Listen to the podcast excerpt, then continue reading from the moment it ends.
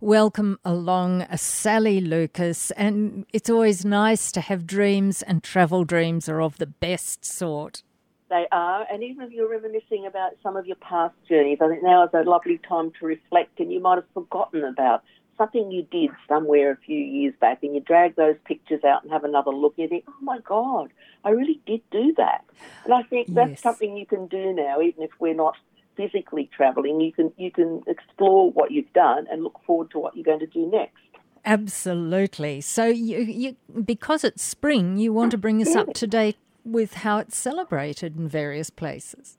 Well, spring has sprung, as they say, and of course, everyone loves that coming out of winter with the lighter, brighter days when people love the change in, in all the blossoms and just the, the change in your atmosphere, the cool mornings still, and it's a bit up and down spring still. You have your really warm days like we're having, and then you can have your cooler days, but it's all about uh, symbolising, as they say, abundance, fertility, and rebirth.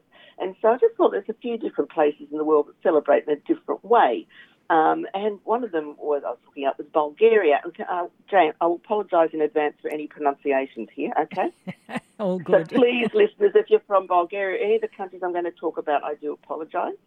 But in Bulgaria and neighbouring countries, they twine red and white ribbons into bracelets called martenitsi to offer as gifts, usually from the day of what they call Baba Marta or grandmother in March.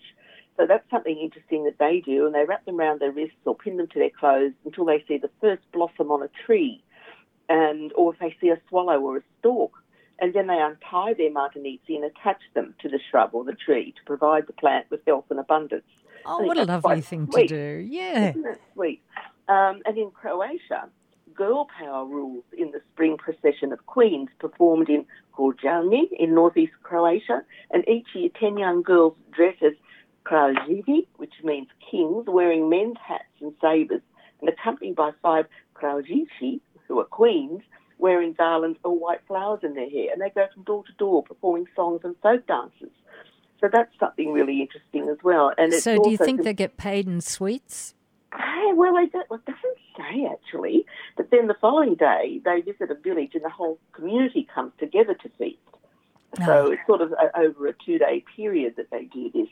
Um, and then in, for example, Turkey, it's believed that a meeting between two prophets called Hijir and Ilyas marks the start of spring, with their names combining to form Hidrellez, which is the celebration of the awakening of nature. And people clean their homes until they shine in anticipation from a visit from one of these prophets, because he's believed to bring blessings and abundance, but he avoids dirty houses. Aha. sort of like a spring cleaning, in fact. Uh, yes, that, maybe that's where that came from. Yeah, could well be. A new And then the next day, they all eat with family and friends to ensure that, that they'll be in their lives throughout the coming year. And then they write wishes on a pieces of paper and throw them into running water so their fate will flow. Oh, very nice. So, some great traditions there.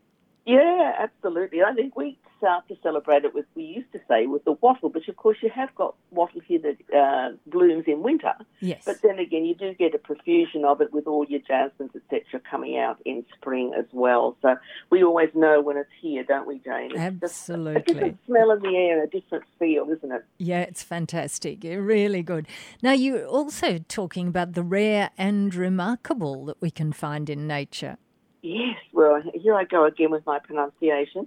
Zhangye Danxia National Geological Park in China is nicknamed the Rainbow Mountains. And you may, listeners, have seen pictures of these. They are just absolutely rainbow coloured mountains. It's just as Mother Nature might have hand painted streaks of all these wonderful colours there. So that is something that is just absolutely incredible to see these rock formations. And it's mainly during the Chinese summer, June to August, um, when they say the weather is comfortable in that area, the summer rain makes the colours more vivid. So that's something interesting. And of course, we've got the aurora borealis, of course, We to the northern have. lights, as we know. That's just still phenomenon. But also down here, don't forget, we've got aurora australis, which are most visible from Tassie, New Zealand, and Antarctica. And in the Maldives, we've got Vaadhoo Island. And even though it's a stunning archipelago by daylight, when the sun sets, something extraordinary happens and the shore glistens with thousands of glowing lights making the sea look more like a star-filled sky. And the reason for this is a bioluminescent plankton in the ocean, which glows when it's disturbed by oxygen. So when the waves crash onto the shore or you splash the water, the glow is especially bright. There's a few other places in the world where you can witness that wonder, which is in Hong Kong, the USA, Japan, Cambodia, and Taiwan. So some really different ways of seeing these wonderful places that we forget are there, Jane. And in our own country, remember we've got Lake Hillier, which is its bubblegum pink hue. It's a lake like no other.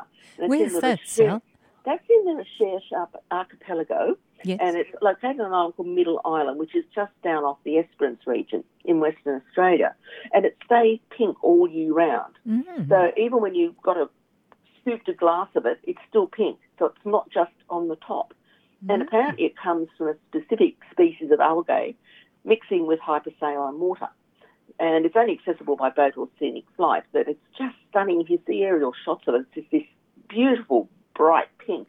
Then you've got a stretch of verdant green where the trees are, then this wonderful white sand you get down that Esperance region, then the beautiful turquoise blue water.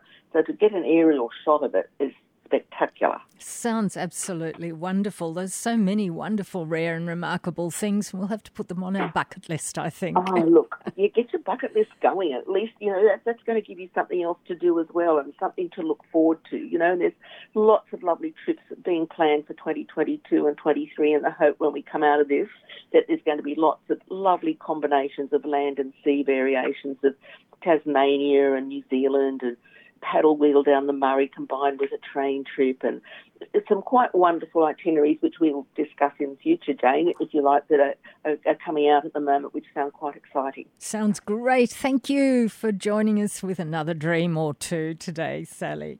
That's not a problem, Jane. Just loved it, and I just hope everyone is enjoying the lovely spring weather and able to get out with their five friends and have a picnic. Fantastic. Thank you, Sally Lucas.